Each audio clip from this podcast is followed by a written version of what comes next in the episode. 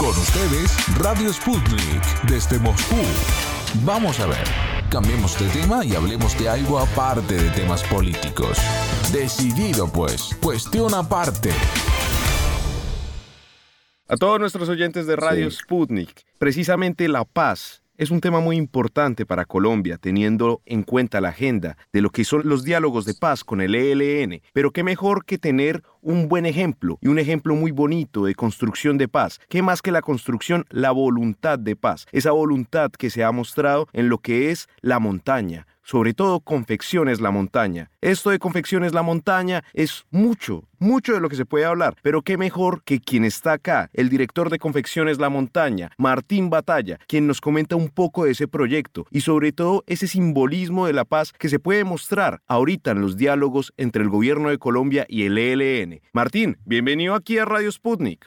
Bueno, Cristian, un saludo muy especial para ti, para todos los oyentes de Radio Sputnik y bueno, muy contento de poder estar aquí en este espacio tan importante, llevando un mensaje de paz, comentarles cómo va el tema de la implementación del acuerdo en Colombia y pues que, que se sepa por otras latitudes cómo va el tema de la construcción y la implementación del acuerdo aquí en Colombia. Exactamente, Martín. Martín, coménteme un poco precisamente cómo surge la montaña, de dónde sale este proyecto, cómo se forma el proyecto. Confesiones La Montaña nace a partir de, digamos, de la unión de 24 firmantes del acuerdo de paz, proceso de reincorporación, y surge precisamente con la idea de, de ser una herramienta para la transición, ¿cierto?, económica de estos firmantes. Nosotros en el marco de la confrontación armada con el Estado colombiano, pues la guerrilla de las FARC y muchos frentes nacional en Colombia desarrollaron sastrería, ¿cierto? Talleres de confecciones, de costura, de textiles, ¿cierto? Para suplir las necesidades que tenían los hombres de la insurgencia y, los frentes en guerra, ¿sí? Entonces ahí se confeccionaban, digamos, la, dotación, eh, los uniformes, los, los morrales, los equipos, ¿sí? Pero luego pues llega el acuerdo de paz y toda esta gente pues que trabajaba en este campo, pues eh, dijimos, bueno, ¿qué vamos a hacer ahorita ya que, que se va a firmar el acuerdo, que vamos a, entrar en un proceso de dejación de armas? Entonces dijimos, bueno, pues ¿qué más? Es decir, ¿qué nos vamos a poner a inventar desde cero algo si ya tenemos un oficio, ¿cierto? Que un oficio productivo, obviamente que en ese entonces estaba enfocado en la guerra, pero que ahorita se podía enfocar hacia un nuevo momento de construcción de paz en los territorios y que pudiera ser una herramienta también para la creación de una nueva economía cooperativa y colectiva en los territorios más golpeados por el conflicto armado. Entonces, a partir de eso surge la idea de construir una empresa de confecciones, ¿cierto? Que hoy en día es Confecciones La Montaña. Y además de las confecciones, ahorita están haciendo miel, están haciendo también productos de belleza, como tengo entendido, incluso hasta café, ¿no? Sí, de todas formas, digamos que en el territorio, eh, a partir de proyectos y de, propuestas cooperativas, se están desarrollando diferentes líneas productivas, como tú mencionas, ¿cierto? Está el tema de, la apicultura, está el tema del café, y está el tema de la piscicultura, ¿cierto? Está el tema de los jabones, digamos que tiene un enfoque de producción con las plantas que hay en el territorio, con lo que se encuentra pues en donde se desarrollan los procesos de reincorporación. Entonces digamos que no solamente en Anorí, ¿cierto? Sino que a nivel nacional se están desarrollando diversos proyectos productivos y en muchas líneas, ¿cierto? También que pues son, son diversas, ¿sí? Entonces ahí vamos avanzando en lo que tiene que ver con la reincorporación económica. En Anorí concretamente, como tú lo mencionas, Cristian, muy enfocados en el tema de la confección, en el tema de la apicultura, pues que es un proyecto que también permite el cuidado del, medio ambiente y de los bosques tropicales de Anorícia y el tema de los jabones, que también es un proyecto que tiene un enfoque de género, porque hace parte del comité de género del espacio de reincorporación. Entonces, todos estos son proyectos que vienen surgiendo gracias a la voluntad de paz de los excombatientes. Martín, teniendo en claro que lo que fue el proceso de paz no fue nada fácil y la transición a la paz no ha sido tampoco nada fácil incluso para quienes son los firmantes del acuerdo, debido a los incumplimientos del gobierno colombiano, sobre todo de las administraciones pasadas, pero se han logrado cosas, se han logrado muchas cosas. ¿Usted qué podría decirle hoy al ELN? Respecto a la experiencia que usted tiene en esto, lo que es el establecimiento de los acuerdos de paz, sobre todo por parte del gobierno. Y claramente, cómo no, también decirle al mismo gobierno para que haya un ejemplo y haya también la necesidad de insistir en estos diálogos de paz. Claro, como tú lo mencionas, Cristian, es, un dilema bastante complejo para nosotros, mucho más con respecto a, este tema de, de, los diálogos con el ELN, porque realmente, aunque hay muchas cosas positivas, como tú lo mencionas, no es un ejemplo que, que se, pues no es un, acuerdo que en este momento sea pues como muy ejemplificante, ¿cierto? Para mostrar en algunos aspectos a los grupos que continúan en armas, ¿cierto? Por mencionar solo un aspecto, 350 firmantes del acuerdo asesinados.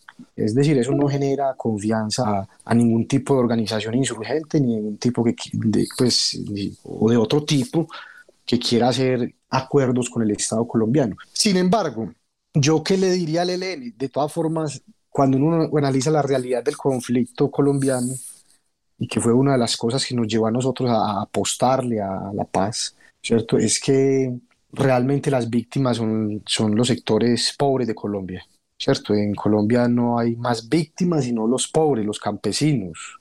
Hay sectores que son totalmente inmunes a la guerra y que no les pasa absolutamente nada, que no mandan sus hijos al ejército, no, sus hijos no ingresan a la guerrilla, su, es decir, es una guerra entre los mismos, y entre los mismos somos los pobres. Entonces, desde ese punto de vista, es una guerra, digamos, irracional, fratricida, que hay que ponerle final. Y nosotros como izquierda, ¿cierto? Y si queremos transformaciones en Colombia, pues tenemos que empezar por ahí y aceptar que el camino de las transformaciones no fue la vía armada, ¿cierto? Eso ya está más, para mí está más que claro, ¿cierto? O sea, por ahí no se logró absolutamente nada y hoy quienes más sufren por esa guerra y esa confrontación son precisamente los, los sectores más desprotegidos de la sociedad. Entonces estamos en ese dilema de que es un, es un acuerdo que sigue siendo muy duro en muchas cosas, pero que realmente se le diría a los, a los compañeros del ELN que lo necesitamos de este lado ¿cierto? Jalándole al tema de la paz, porque realmente hoy la violencia es funcional al régimen de siempre.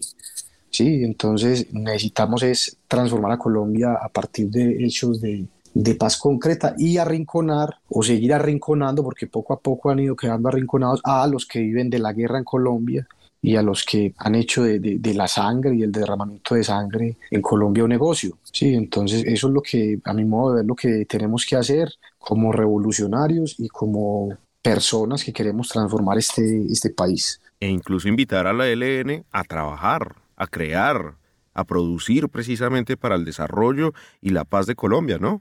Digamos que yo, yo respeto mucho, porque yo vengo de, precisamente de, de, la insurgencia, ¿cierto? Yo respeto mucho a los compañeros del ELN e incluso sé que ellos están trabajando, ¿sí? es decir, uno de la insurgencia trabaja mucho. Lo que pasa es que, y de muchas maneras, inclusive de forma productiva, porque ahorita lo mencionaba, yo, nosotros cuando estábamos en la guerra cosíamos y sembrábamos alimentos y lo que pasa es que uno está en función de la guerra, ¿cierto? O sea, uno está en dinámica de, y lo, y lo productivo que hace o todo el trabajo que hace está en función de la dinámica de la confrontación y, no se sale de eso. Pero digamos que, que, uno sabe que en la insurgencia y en la guerrilla hay, bastante, bastante trabajo, sin embargo, sí, pues uno aprovecha, pues porque uno que, que desarrolla pues como capacidades productivas y demás en el marco de la guerra, que eso inclusive pues no se habla mucho, Sí, son cosas de la guerra que, que se desconocen, ¿cierto? Pero sí es muy diferente uno estar produciendo en el marco de un acuerdo de paz, ¿cierto? O sea, es una cosa completamente diferente porque tú estás en contacto directo con la sociedad, tiene otras dinámicas, ¿cierto? por ejemplo, nosotros en estos momentos, voy a poner un ejemplo, nosotros estamos pensando ya en, en cómo nuestros productos llegan a otros países. Hablando ahorita, por ejemplo, de Sputnik y de Rusia.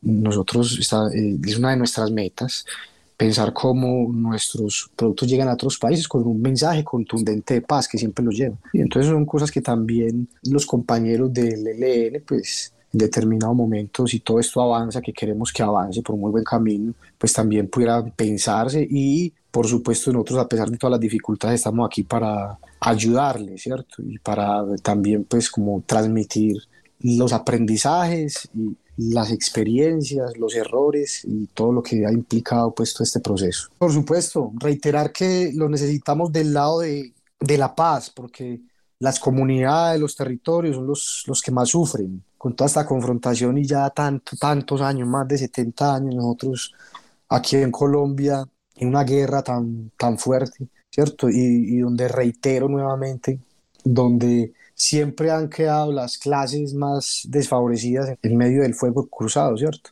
Eso es lo que ha sucedido desde hace mucho tiempo y, y esa fue la apuesta que nosotros hicimos como FARC, ¿cierto? De firmar un acuerdo de paz y decir, no, esto tiene que cambiar. nosotros no podemos condenar a Colombia a una guerra eterna, ¿cierto? Y, y pusimos o estamos poniendo nuestro granito de arena para eso pero sí necesitamos de todos los actores, ¿sí? incluyendo el Estado, porque es que el Estado también le ha faltado compromiso con el acuerdo de paz, con la implementación, ¿cierto? Entonces necesitamos de todos los actores políticos, sociales, armados, ¿sí? Para comprometerse en un proceso de, de solución política del conflicto en Colombia.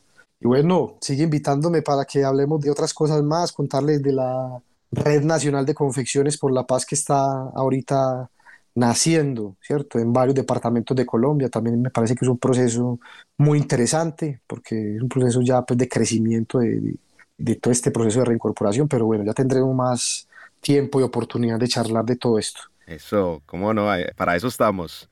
Pues nada, Martín, en verdad, esto que usted dice es muy importante y más teniendo el ejemplo, ese ejemplo de estar ahí presente, que a pesar de las dificultades, se está trabajando la paz en Colombia algo muy importante. Así que nada, Martín, en verdad, muchísimas gracias por estar acá con nosotros en este espacio y compartirnos esto y que este mensaje claramente también llegue allá a Colombia y llegue allá a quienes están negociando en estos momentos por la paz de Colombia. Listo, viejo Cristian, muchas gracias por la invitación, hermano, y siempre muy contento de poder estar aquí en Sputnik. Muchas gracias, hermano, un abrazo. Listo, Martín, un abrazo. Claro que sí.